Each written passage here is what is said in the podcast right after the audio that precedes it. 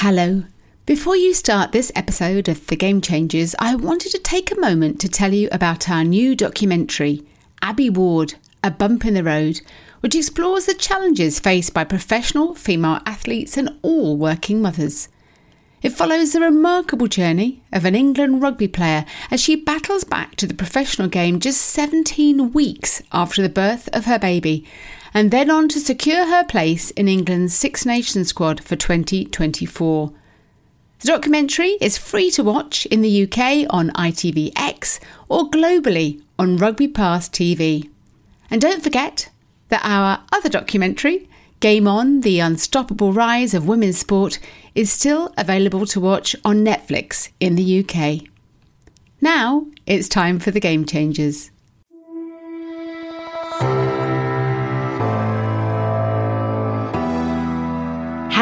And welcome to a special 50th episode of the Game Changers podcast, sponsored by Barclays. I'm your host, Sue Anstiss, and I'm switching things up a bit with this interview. And rather than talking to a trailblazing woman in sport, my guest today is a high profile male ally. Ian Wright is a legend of British football. He played 581 league games, scoring 387 goals for seven clubs in England and Scotland, earning 33 caps for the English national team. Ian received an MBE in 2000 before being inducted into the English Football Hall of Fame in 2005. An ambassador for Barclays, Ian continues to ignite the passion of football fans around the world through his authentic and engaging punditry for the Premier League, BBC, and ITV. And in recent years has become a very vocal ally for the women's game. I began our conversation by asking Ian about his memories of playing football in the park with his friends growing up. Were there any girls playing with him at the time? No, there wasn't. And, and the girls that did play, they, it was more it's more a case that we were just, you know, passing around them and they were just messing around. It wasn't very, it wasn't very serious um, at that time because there wasn't anything there for them. Even when we were at school, there wasn't nothing there for the girls to to want to play football. Um, but then as I got older, in fact, when I signed for Crystal Palace, it would have been probably 1985 um, is where I really started to get involved with women's games because I was at the time I was seeing a, a really nice young lady whose sister name was her name was Brenda Sempare, and she used to play for Fulham. So I knew I used to watch her and Hope Powell and Marieanne Spacey. So then I started to to to to find out more about it. And it was that the first time you think? Were you aware before then of, of, women playing at all as you were growing up? Growing up? Not really. No, not at that time because, um, especially, it was a time where I was just so focused on just playing myself. You take it for granted that yes, we can play. And even when we was younger, there weren't many girls who played and had the opportunity to play where you could see if they were any good anyway. Not like you can see the girls now. You can see, oh look, yeah, I I could I can watch an eight year old girl play now. And we're talking about that's when I started playing football, and you can see that yeah, she's got some, she can play, she's got some skills. But when we were younger, the girls weren't even playing. And you talked about that that progression through at Crystal Palace, but you must have seen some incredible female players when you were at Arsenal, where the club was a real trailblazer in terms yeah. of his team with you know Kelly and Rachel Yankey and yeah. stuff. How much did that shape your, your thoughts on, on women's football? Well, that's when it really kicked in. When I went to when I went to Arsenal, David Dein is a massive advocate for the women's game and a massive ally. Vic Akers was the manager at the time. Um, so it was all around us. And like you mentioned there, you mentioned Kelly Smith, you, Alex Scott was there as well. It was something that we saw a lot more of in and around us especially when we went to the ground because they used to train at the ground. And then I got more involved on the media side in the in, in the Euros, and that was really good to watch. It's funny because that's where I first saw Vivianne Miedema properly. Um, so you know, I mean, that was interesting. And then I started to really get to grips with it because you're seeing real quality football real good stuff and plus you know my girls my girls have started to look at it and watch it so you just kind of feel like yeah you want to know more and make sure that doors can be opened what needs to be opened if they do want to go down that road and why do you think Arsenal were so ahead of their time? Wasn't it, David Dein? Do you think it, it, it, takes the owner, the chairman, someone to commit to it to get a team really behind the women's game? Absolutely, yeah. David Dein was very much for that. And he's probably like the way he thinks about it is the same way I think about it, really. It's just people should have the opportunity to play if they want to play.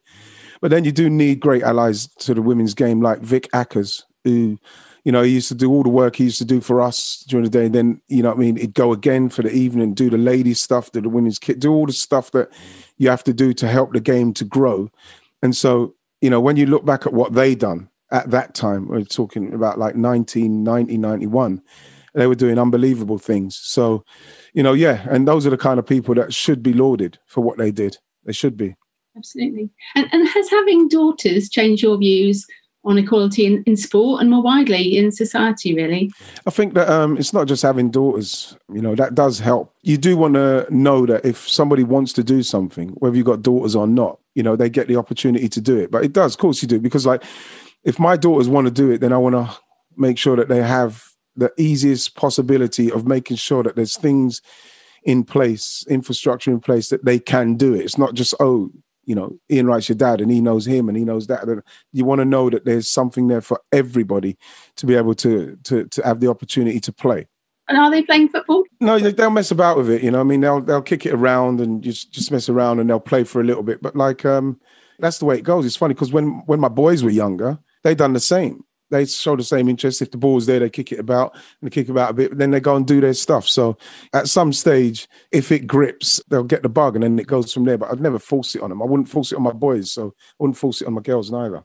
And your passion for the women's game is so clear to see. What is it that you that you love about it? It's very, it's very authentic, very genuine. Being deprived of being able to play simply because the powers that be have not got the the right infrastructure involved for people to be able to have the opportunity to play. You know I mean? Not only do I love it just because it's football, but I do love the fact that people need an opportunity to be able to to play if they want. And so if you've got the platform and you've got the profile and you can help, then that's going to help the women's game. And this this is why I will do it. I'm not doing it because I'm trying to champion anything in, in any in any like deep how can I say um like oh, yeah, yeah you, you, understand what I'm saying? I just want, if people want to play, they should be able to play. And because I love football, as much as I do love football, I want to see it. I want to see it. I want to see it whether women are playing it, men are playing it, kids, whoever. I want to see them playing it. So I'm, I'm really, it's my love for football and the fact that there might be a section of people that are stopped from maybe getting to the levels that they want to get to, like playing football, is why I want to do it. Like when you hear someone like Kelly Smith's story, then you, you start to think, oh my God, you so take it for granted what women have to do and young girls have to do to try and play football back in the day that um, you think to yourself that should never happen again. It shouldn't happen. And are there any aspects of the women's game that you prefer to the men's game? No, because I think it's um it's the same. I think people do like to speak a lot about the fact that oh the women play differently because of the passion and it's not it's not about money and it's they, they don't do this they don't do that. But no, it's, it's it's I loved I loved football because it's football and I love the fact that the the ladies play, and they're playing with just as much passion and just as much verve and vigor as the as the men do. Uh, but I think that when you talk about the women's game and people talk about yeah they don't dive and they they get straight up and all that, that that's that's brilliant to see. But as the stakes get higher, which we're hoping that they will do, and we start getting to a situation where you're playing at an even higher level and there's more at stake and there's more on the line we'll start to see things that we normally see. If you feel that you can get a penalty if you're a man or a woman and you're going through and the Champions League's at stake or a semi-final place in the World Cup's at stake, and you know that if you're touched at this point, you might get a penalty, man, woman, child, anybody at the mm-hmm. moment, we'll see. They'll probably go down. So the, the question you ask is what I love about the, the, women's game is just the fact that they they do exactly the same as what men do. I see great skill in the women's game, see great skill in the men's game, and I love them both in equal measure. It's just obviously I've been watching men's football for a long, long time, a much longer time. Uh, you were out in France in 2019 for the FIFA World Cup. So, what was that experience like for you? Uh, it was fantastic because what I do love about um, the women's game, which yeah, which which I should have said just now, to be honest, is is the ambience of the fans.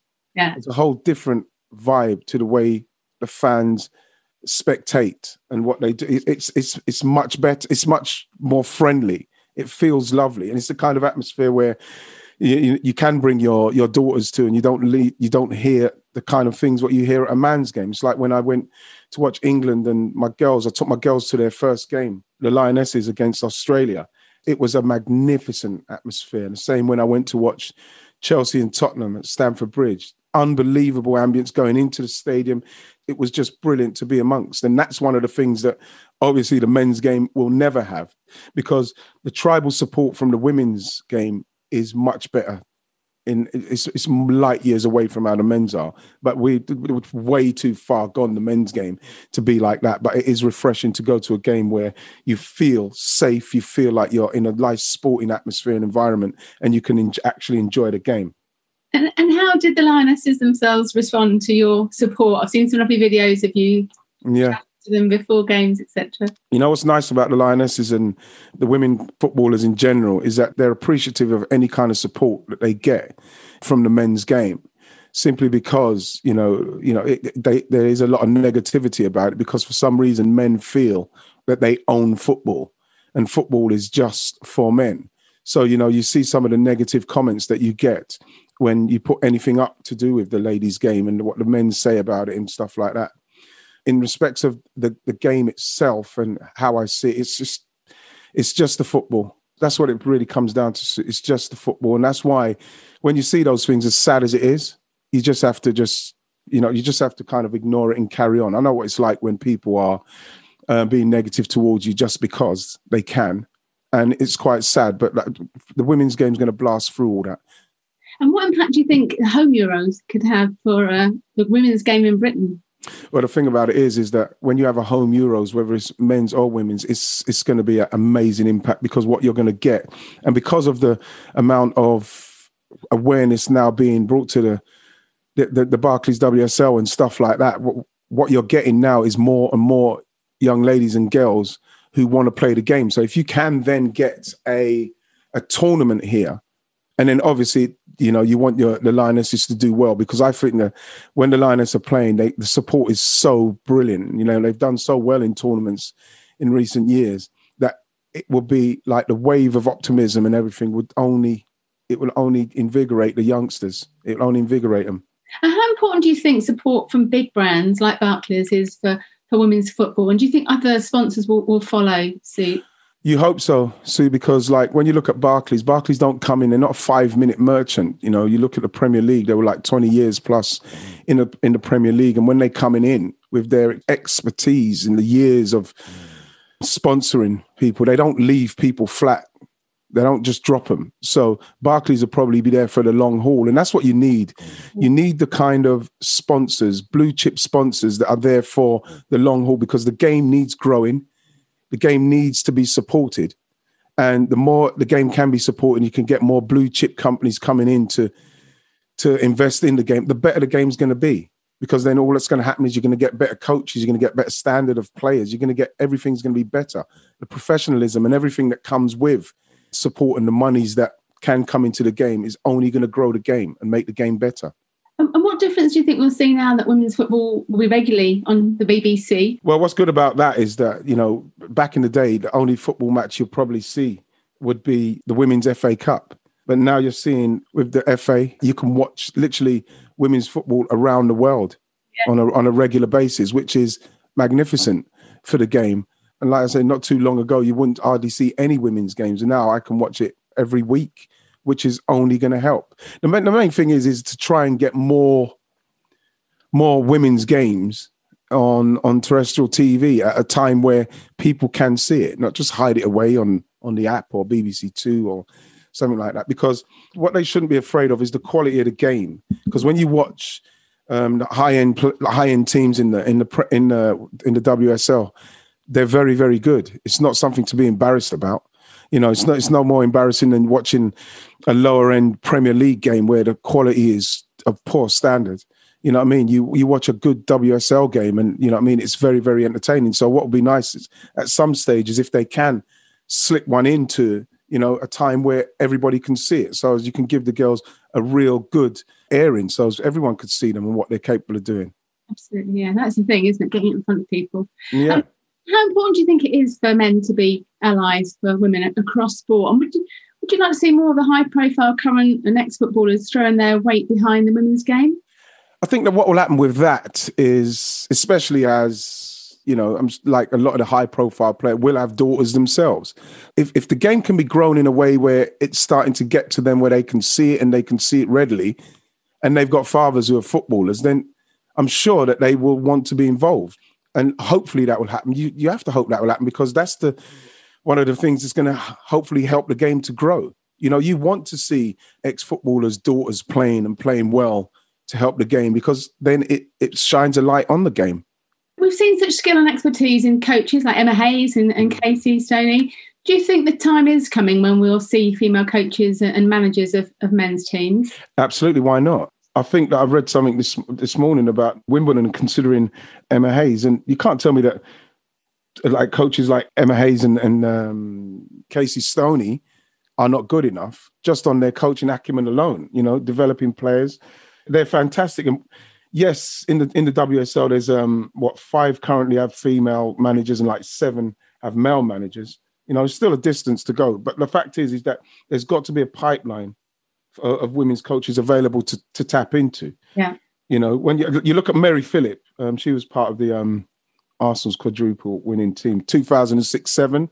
She manages Peckham Town, 11th tier. Um, she's the most like senior, like female coach in, in the men's game. And there shouldn't be no reason why it doesn't happen. They, they, they qualify off of the same badges.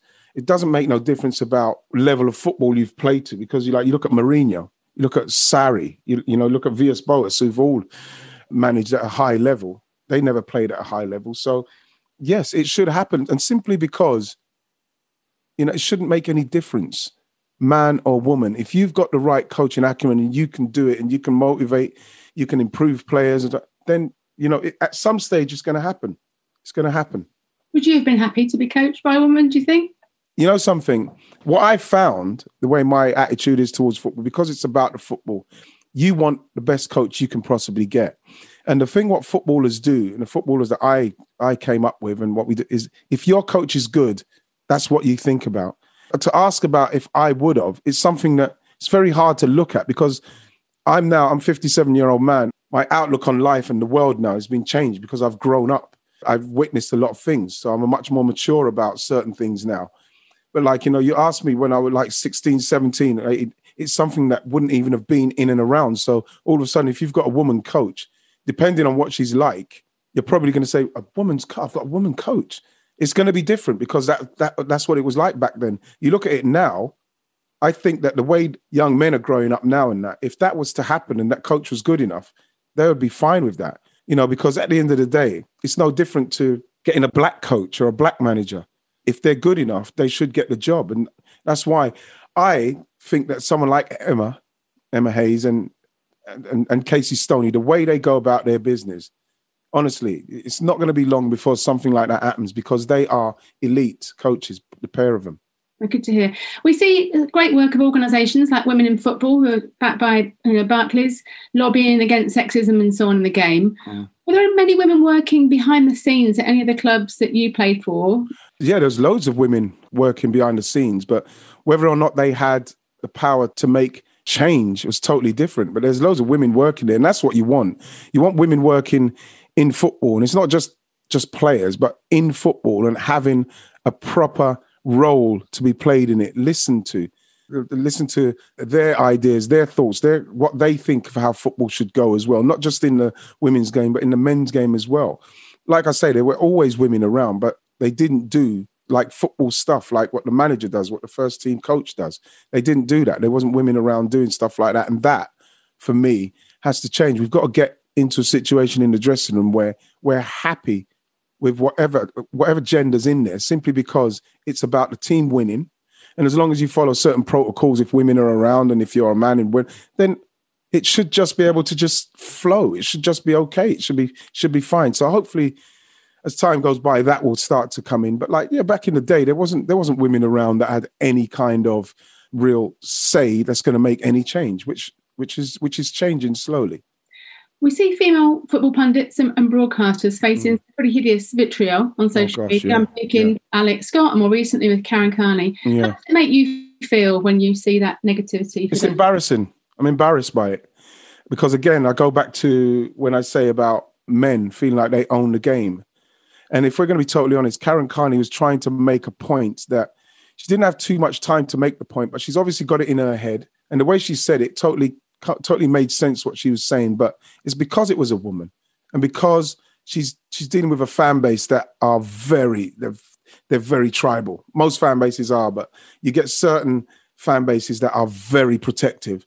So they're not going to look at the, the nuances of what she's saying. They're just going to take it as a slant. You know, when you look at it, yeah, they give they give male pundits as well a lot of stick, but to see them come in on her like that was very unfair. To see what they say about Alex Scott, it's it's it's wrong. You know what I mean? I've I've been on the end of that kind of that kind of abuse. It's nasty.